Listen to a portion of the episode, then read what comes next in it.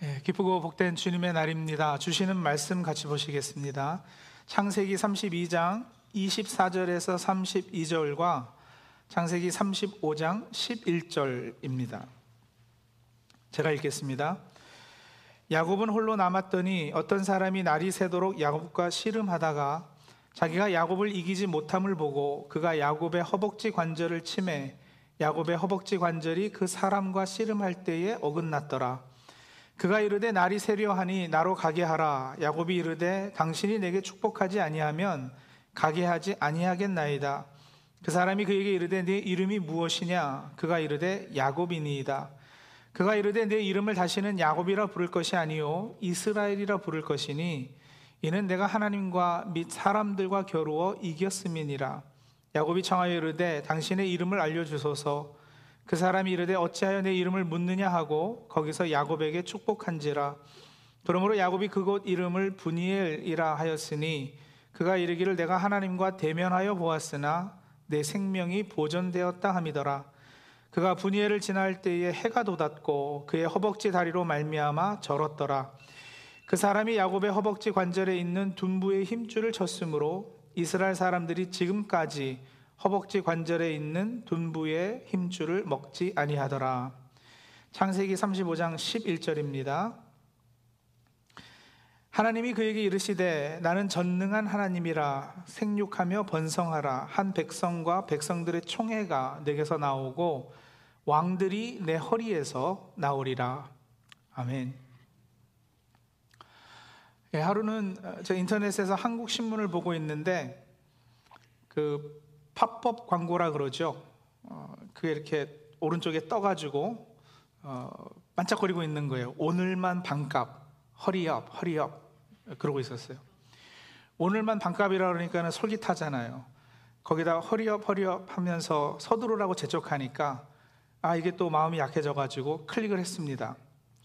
한국의 어떤 온라인 쇼핑 사이트로 연결이 되었는데 뭐를 반값으로 팔기에 허리업 허리업 그러나 보았더니 허리업을 팔고 있었습니다. 헷갈리시죠?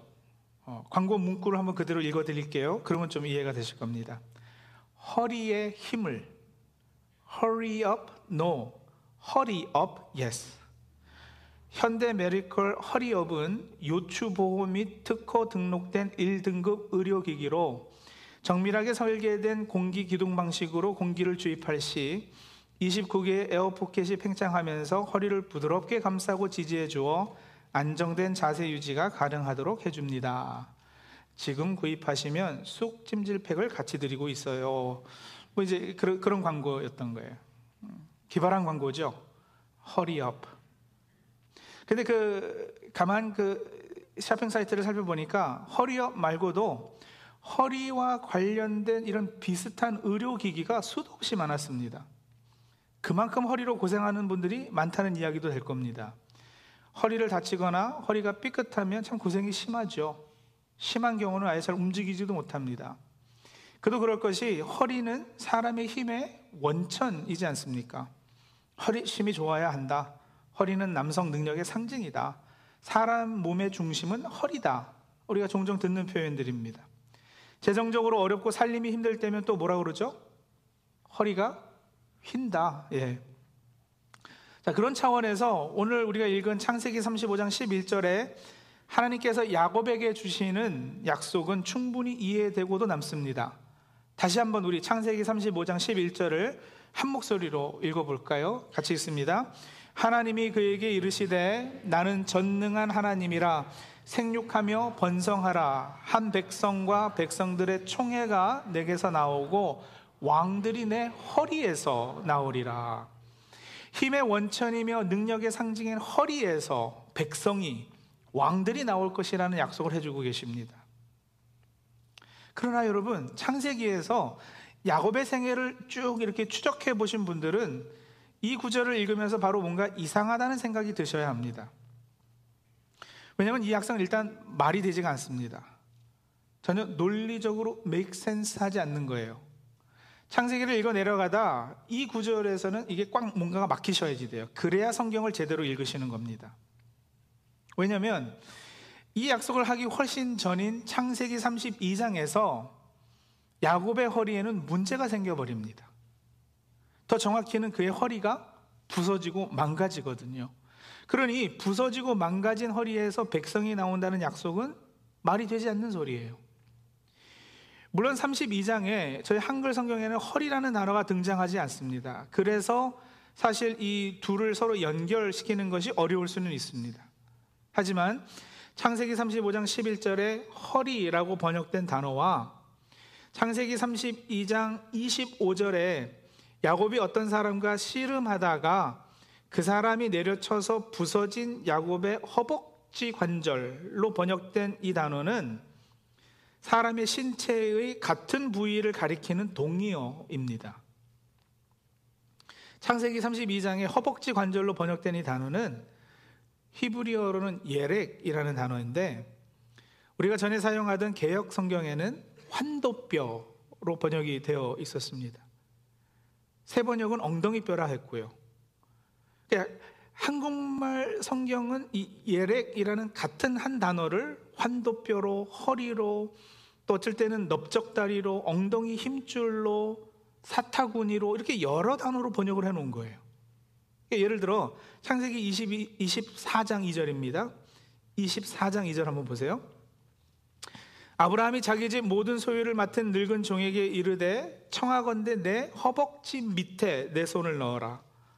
이 허벅지 밑에 할 때 허벅지가 히브리어로 예렉이라는 그 단어이고요. 출애굽기 1장 5절에는 출애굽기 1장 5절 야곱의 허리에서 나온 사람이 모두 70이요. 여기는 이 허리가 바로 예렉 같은 단어예요. 그러니까 똑같은 단어를 이렇게 여러 단어들로 번역해 놨기 때문에 혼란스럽기도 하고 또 모세 오경 기자의 의도가 이게 확 살아나지 않는 거죠. 우리는 연결을 시키기가 좀 어려움이 있는 거예요. 하지만 이게 같은 단어, 같은 의미입니다. 즉, 35장 11절에 내 허리에서 한 백성이 나고 왕들이 나오리라 하신 약속이 문제가 있는 것이 이미 창세기 32장에서 야곱의 허리는 부서져 버리거든요. 불구가 되어 버렸기 때문입니다. 창세기 32장의 야복강변에서 야곱이 하나님과 씨름하는 장면은 뭐 주일학교 좋은데 나오신 분들은 잘 아시는 아주 유명한 장면이에요. 야곱은 약탈자, 사기꾼 혹은 움켜진다는 뜻을 가진 이름 같이 인생을 자기께로 살아보려던 사람이었어요. 하나님께로부터 축복도 어, 쟁취하려고 무던히도 노력했던 사람이고요. 그러니까 야곱에게는 신앙도 자신의 입신양면을 위한 하나의 수단으로 이용되곤 했습니다. 그랬던 그의 자아가 깨어진 곳이 바로 이 야복 나루터거든요. 야복이라는 단어의 뜻도 여러분 비우다, 흘려보내다 이런 뜻이에요. empty하다, emptying. 그러니까 이 야복 강가에서 야곱은 거부할 수 없는 어떤 힘에 의해서 자신을 empty하게 되는, 비우게 되는, 흘려보내는 우리가 조금 더 익숙한 표현으로는 자아를 내려놓는 체험을 하게 되죠. 야곱은 오랫동안 함께 지내던 장인 라반의 집에서 떠날 수밖에 없었고 이제 약복강을 건너야만 했어요. 근데 약복강 건너편에는 누가 기다리고 있었을까요? 예, 잘 아시잖아요. 형 에서가 기다리고 있었어요. 군대 400명을 데리고요. 그러니까 분명 자신을 죽이기 위해서라고 야곱은 확신을 했어요. 그 에서의 분을 좀 가라앉히려고 자기가 가지고 있었던 소유들을 먼저 떼서 강 건너 보내고요. 그 다음에 노비들 떼서 보내고요. 그리고 가족 때를 져서 이렇게 강 건너 보내고 혼자 마지막까지 이쪽 강 건너편에 남아 있었던 거예요. 그러니까 자기가 이렇게 소중하게 여기던 소유와 가족을 다 떠나 보내고요. 여러분 이건 하나의 그림인데요. 어, 어떤 것은 그림자 역할을 하고 있는데 이게 뭐냐면 예수께서도 제자들을 부르실 때 이렇게 말씀하셨거든요. 내 모든 소유를 버리지 아니하면 능히 내 제자가 되지 못하고 형제 자매 부모와 내 목숨까지도 미워하지 않으면 능히 내 제자가 되지 못할 것이다. 예. 야곱이 그 체험을 하는 거죠. 소유와 노비와 가족을 다 강 건너 떠나 보내면서 그렇게 자신에게 있어서 소중하게 여겼던 것들, 자기가 끝까지 붙잡고 있으려고 했던 것들을 다 이렇게 비우는 그리고서는 하나님과 1대1, 일생일대 가장 중요한 대면을 하게 되는 거예요. 흔히 이 사건을 두고 야곱이 급해서 하나님께 기도한 사건으로 이해하시는 분들도 꽤 있어요.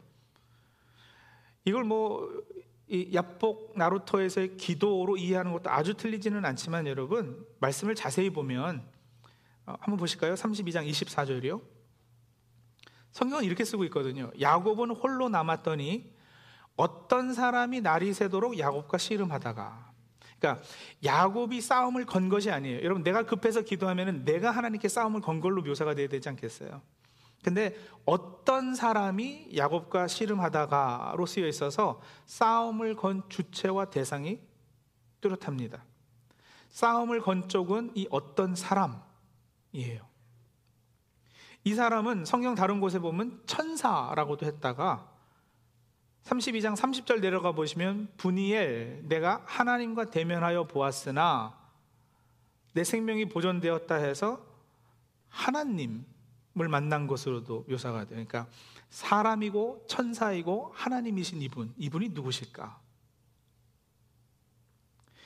학자들은 이분이 바로 구약에 나타난 성육신 하시기 전에 그리스도, pre-incarnate Christ라고 믿고 있죠. 예, 그렇게 우리가 해석을 합니다.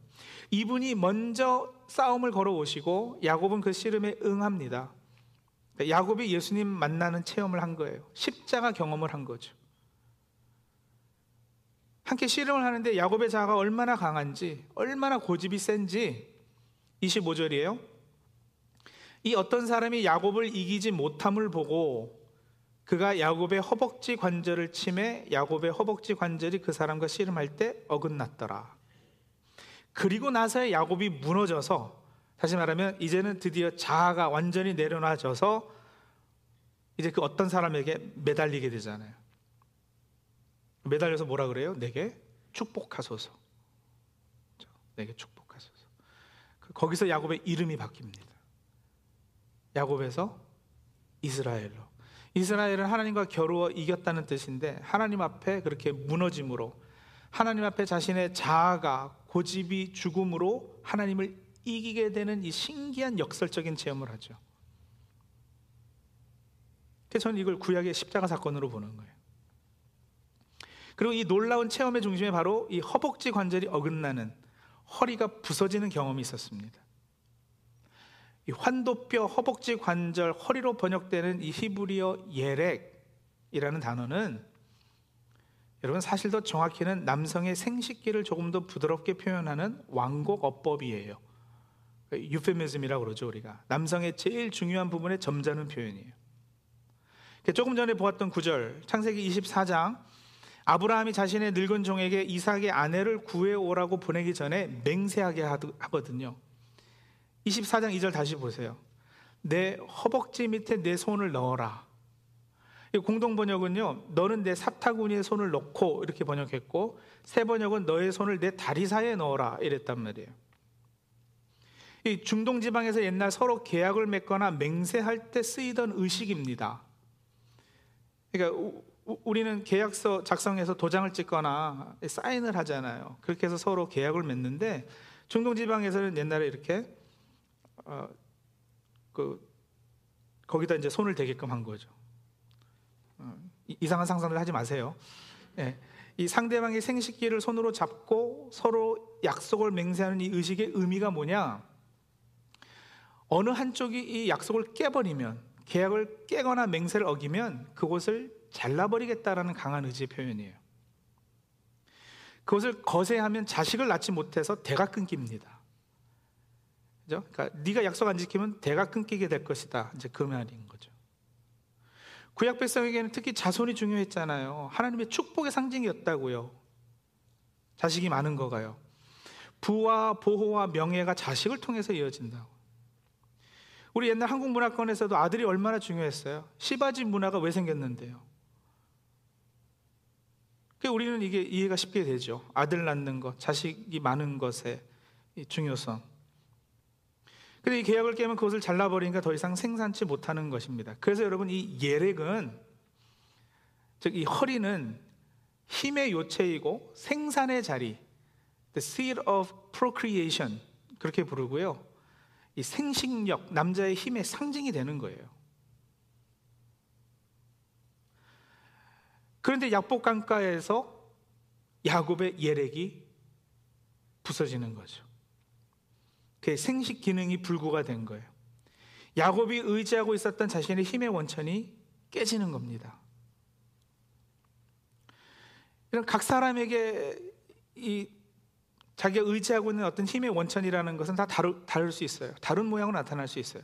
삼손으로 말하자면 그의 힘의 원천이 뭐였을까요? 긴 머리카락. 마이크 타이슨으로 말하면 그의 핵주먹. 예. 똑바로 읽어도 거꾸로 읽어도 우영우, 박은빈으로 치면 연기력. 놀랍지 않습니까? 연기 그렇게 잘하는. 박세리로 치면 장타를 날리게 하는 그 두꺼운 장단지. 뭐 조수미로 치면 그 목소리. 무슨 얘기인지 아시겠죠? 내가 이렇게 의지하고 있는 어떤 힘의 원천이 있단 말이에요. 그게 부서지는 거예요.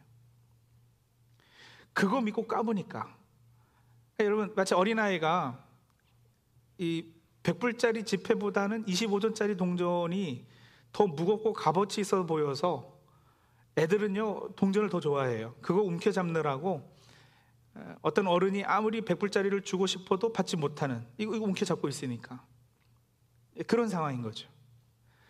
그거 믿고 의지하는 한 하나님께서 그의 삶의 주인 역할을 하실 수가 없어요. 그래서 야곱에게 다가오셔서 싸움을 거시는 거예요. 탁 쳐서 내려놓게끔 탁 쳐서 하다 하다 안 되니까 그가 믿고 있던 힘의 원천 환도뼈 허리를 치시는 겁니다. 그 이용규 선교사님이 내려놓음이란 제목의 책을 쓰셨어요. 다 들어, 들어보시죠. 내려놓음. 네. 근데 어떤 분이요. 내려놓음이라는 표현은 틀리다. 떨어뜨림이라 해 옳다 그러시는 거예요. 그 100불짜리 지폐와 25전짜리 동전의 차이를 안다면 이거 뭐 25전짜리 이거 지고 있다가 뭐 이렇게 내려놓을 여유도 없이 확 떨어뜨리고 그거 붙잡는다는 거죠. 그러니까 떨어뜨림이 맞다. 하나님께서 은혜로 다가오시면 내가 믿고 의지하던 내 힘의 원천으로 착각하고 있던 그것이 떨어뜨려지는 깨지게 되는 근데 놀라운 것은 내 힘의 원천이 부서지면 죽는 줄로 알았는데 아니에요. 그게 깨지면 다 끝날 줄로 알았는데 그게 아니에요. 여기에 이 십자가 역설이 있는 거예요. 바울 사도 고백이 그거잖아요. 내가 약할 때 곧 그때가 강함이라. 내 힘이 내 에너지 소스가 깨지고 나니 드디어 하나님의 능력이 내 삶 가운데 역사하기 시작하는 거죠. 그게 창세기 35장 11절의 약속이에요. 하나님이 그에게 이르시되 나는 전능한 하나님이라 생육하며 번성하라. 한 백성과 백성들의 총회가 내게서 나오고 왕들이 내 어떤 허리요? 불구가 된 허리에서 나오리. 그 부서진 허리에서 백성이 나오고 왕들이 나오는 거예요. 여러분, 이 약속이 성취될까요? 하나님이 약속하셨는데요. 좀 전에 읽었지만 출애굽기 1장 5절 다시 보시면 출애굽기 1장 5절 야곱의 허리에서 나온 사람이 모두 몇 명? 70명. 여러분 70명은 70이라는 수는 완전수거든요. 만수예요. 7과 10의 조합인데 7은 잘 아시잖아요. 3, 하늘의 수, 삼위일체의 수. 4는 땅의 수예요. 동서남북 4. 땅의 수. 그러니까 천지 합수가 7이에요. 3과 4를 더하니까 7. 그래서 완전수가 돼요. 10은 만, 많음을 의미하거든요. 성경에서. 그러니까 여러분, 70은 엄청나게 많은, 많은, 대단한, 완전한 하나님의 백성이라는 얘기. 그러니까 그 부서진 허리에서 70명이 나오는 그뿐 아니에요. 출애굽기 1장 여러분 나중에 시간 있을 때 보시면은 출애굽기 1장에서는 놀랍게 불어나고 있는 이스라엘의 인구 증가에 관한 묘사가 계속해서 나타나요. 적어도 직접적으로 출애굽기 1장에 무려 7번이나 1장 7절에 3번, 9절, 10절, 12절, 20절에 이스라엘의 인구가 불어났다라고 계속 이야기하고 그것이 애굽에게 위협이 되기 때문에 장자를 다 죽이라는 명령이 나오는 거예요. 여러분 이렇게 이 약속이 성취되는 것은 창조 때부터 하나님께서 주셨던 생육하고 번성하고 땅에 충만하라는 명령의 성취죠. 예. 애굽 땅에서 그렇게 힘들고 종로로 타며 이스라엘 백성이 어렵게 살았지만 그 가운데 하나님의 명령과 약속은 놀랍게 이루어지고 있었던 거예요. 하나님의 놀라운 구원의 역사는 애굽에서의 삶이 어려움을 어려울수록 더 놀랍게 성취되고 있었어요. 그런데 이런 놀라운 하나님의 역사는 다름 아닌 야곱의 부서진 허리를 통해 이루어지는 겁니다.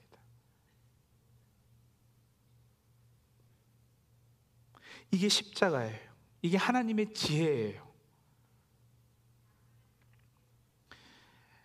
초대교회 때도 보면 여러분, 교회를 그렇게 핍박하고 박해를 하는데 교회는 더욱더 부흥하는 그, 그 역설, 그 하나님의 지혜. 사도행전 5장 40절 보면요. 그들이 옳게 여겨 사도들을 불러들여 책찍질하며 예수의 이름으로 말하는 것을 금하고 놓으니. 그런데 바로 다음 장 사도행전 6장 7절에 보니까 하나님의 말씀이 점점 왕성하여 예루살렘에 있는 제자의 수가 더 심히 많아지고 허다한 제사장의 무리도 이 도에 복종하니라. 이 역설을 아셔야지 돼요. 이 역설을 경험하셔야지 돼요. 아브라함이 백세가 되어 성경의 표현으로 뭐라 그랬어요? 죽은 자 같이 되었을 때. 더 이상 그의 힘으로 자식을 낳지 못할 때 그 말이에요. 허리가 불구가 되었을 때, 생식 기능이 끊어졌을 때, 그때 하나님께서 뭘 하시죠? 이삭을 선물로 주시잖아요. 그가 가장 약할 때 그는 강했던 거예요. 아브라함, 사라가 그랬고요, 여러분. 믿음의 다른 조상들도 다 보세요. 다 자식을 낳지 못하는 불임의 과정을 겪어요. 이게 패턴이에요. 구약에 특히 창세기에 보시면 계속해서 불임 과정들이 나. 이삭과 리브가가 그랬고요. 야곱과 라헬이 그랬고요. 또 나중에 보시면 삼손이라는 인물이 어떻게 태어나요? 사무엘이 어떻게 태어나요? 다 이 불임의 고통 끝에 다시 말하면 인간의 노력의 산물이 아닌 하나님의 선물로 주어진 인물들이잖아요. 그리고 이 구약의 불임 전통이 궁극적으로 예표하던 것이 있었어요. 이 패턴이 결국 보여주고 싶었던 것이 있었다는 것이죠. 그게 신약에서 이루어지는데 그게 뭡니까?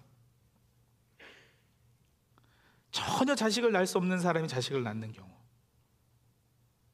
불임 중에 불임. 이거 뭐 불임이라 할 수도 없죠. 아예 날 수가 없는 조건을 가지고 있는 여인이 아들을 낳게 돼요. 마리아. 처녀가 잉태하여 아들을 낳으리니. 그 불임은요, 적어도 성경에서는 인간 역사가 하는 방향이고요. 그건 절망 상태를 상징하는 아주 효과적인 표현, 비유이고요. 우리가 예견할 수 있는 미래는 존재하지 않아요. 인간에게는 희망찬 미래를 만들어낼 힘이 없습니다. 그런데 이 불임이 인간 상황의 현실이고 사실이지만 감사하게도 하나님께서는 이 불임을 불임으로 그냥 놔두시는 것이 아니라 하나님의 역사의 영역으로 끌어들이십니다. 그리고 그것을 통해 하나님의 놀라운 역사를 이루어 가시고 결국엔 하나님께서 영광 받으십니다.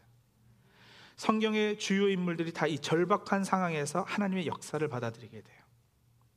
십자가의 도가 멸망하는 자들에게 미련한 것이요 구원을 받는 우리에게 하나님의 능력이 되는 것이 바로 그것이죠. 하나님께서 우리에게 허락하시고 약속하신 놀라운 구원의 약속, 은혜의 축복, 풍성한 삶의 비밀. 여러분 믿으십시오. 우리는 이 땅에서 생육하고 불어나고 온 땅에 가득할 것입니다. 영향을 가질 것입니다.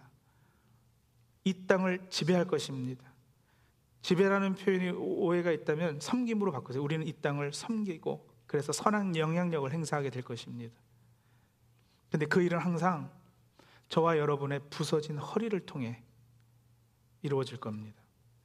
우리가 온전히 십자가를 경험하고 내 자아가 내 인간적인 욕심이 하나씩 그리스도와 함께 십자가에 못 박히고 죽어질 때 내려놔질 때 아니 떨어뜨려질 때 그런 나의 연약함을 통해 하나님의 강함이 드러나고 내 힘의 원천이라 여겨졌던 부분들이 하나씩 야복강가의 물에 씻겨 내려갈 때 우리 불임의 현실은 부, 불임의 다른 성경의 그림이 뭐냐면 광야예요. 광야는 불임의 자리거든요. 메마른 곳, 열매 맺지 못하는 곳. 그러나 그 광야의 형실, 내 허리가 부서지는 경험, 그런 걸 통해서 하나님은 놀랍게 역사하실 겁니다. 미국 이민 오셔서 내 힘의 원천이 철저히 깨어지는 것을 경험하셨다면 그래서 여러분 은혜가 멀지 않습니다. 건강 믿고 있었는데 육신이 병들게 되어서 사업이 힘들어지고 관계가 깨어지고 꿈꾸고 소망했던 일들이 틀어지는 식으로 내 힘의 원천에 깨어짐을 경험하시고 계시다면 감사하십시오. 감사함으로 받으십시오. 은혜가 멀지 않습니다. 내가 믿고 의지하는 힘의 원천, 예력이 무엇인지 자신에게 질문해 보시고 그래서 그거 믿고 까부는 한 하나님께서 내리치셔야만 하는 예력 맞기 전에 내가 스스로 먼저 떨어뜨리면 더 좋지 않겠어요? 그리고 현재 그것에 깨어진 부서짐의 아픔을 경험하고 계시다면 여러분 오늘 창세기 32장 31절에 보시면 그가 분이엘을 지날 때 해가 돋았고 그의 허벅다리로 말미암아 절었더라 그랬거든요. 쩔뚝거리며 걷지만 분이엘 하나님의 얼굴을 본 그 자리를 지날 때 해가 돋았다. 새날이 밝는 거예요. 이제 하나님만이 나의 힘의 원천이신 거예요. 나의 힘이 되신 여호와 내가 주를 사랑합니다. 고백하시는 그런 주의 백성들 다 되시기를 바랍니다. 같이 기도하실까요?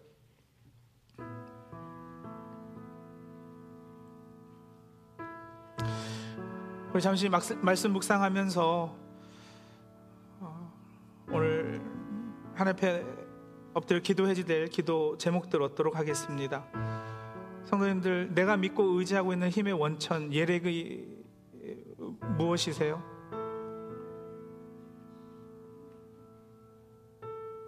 나의 어떤 달란트, 재력, 학위, 지식, 건강,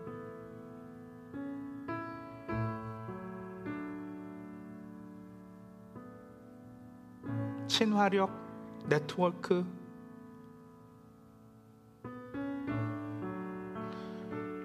다 좋은 것들이지만 여러분, 그것들이 내 인생에 있어서 하나님보다 우선순위에 올라가 있으면 하나님은 우리와 씨름하자고 다가오실 수밖에 없으실 거예요. 그리고 그 예렉 내리치십니다.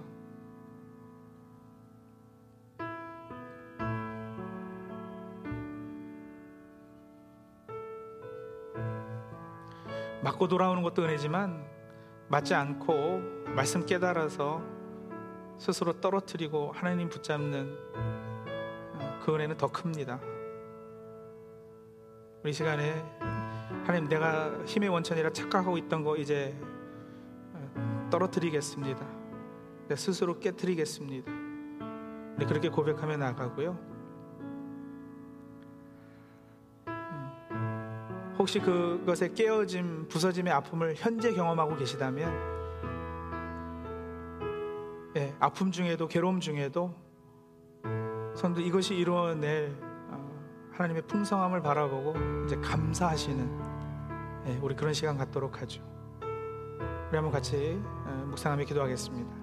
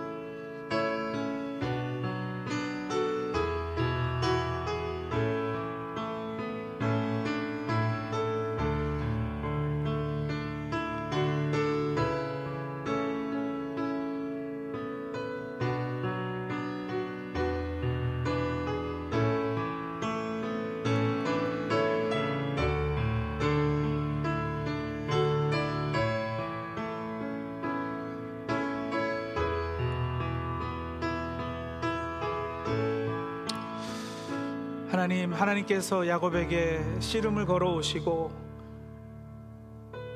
그의 허리가 부서지고 난 후에야 그 불구된 허리에서 백성이 왕들이 나오게 되었음을 보았습니다. 아브라함이 백세가 되어서 죽은 자 같이 되었을 때 그의 생식 기능이 끊어졌을 때 드디어 하나님의 선물 이삭이 주어졌음을 보았습니다. 인간의 모든 불가능, 인간이 스스로 선한 것을 만들어낼 수 없을 때 하나님께서 처녀를 인택해 하심으로 이 땅에 그리스도를 보내주셨습니다. 하나 마찬가지로 우리 삶 가운데 이제 우리가 힘의 원천이라 믿고 있던 것들이 깨어져 나갈 때 우리가 자랑하던 우리 허리가 부서질 때 괴롭고 아프더라도 이제 하나님 앞에 감사할 수 있는 우리들 되게 하여 주시고 그 허리에서 만들어질 하나님의 풍성한 구원의 역사들을 바라보며 꿈꾸며 소원하며 예, 그것을 붙잡고 신앙생활 할 수 있는 주의 백성들 다 될 수 있도록 도와주시옵소서 예수님의 이름으로 감사하며 기도합니다. 아멘.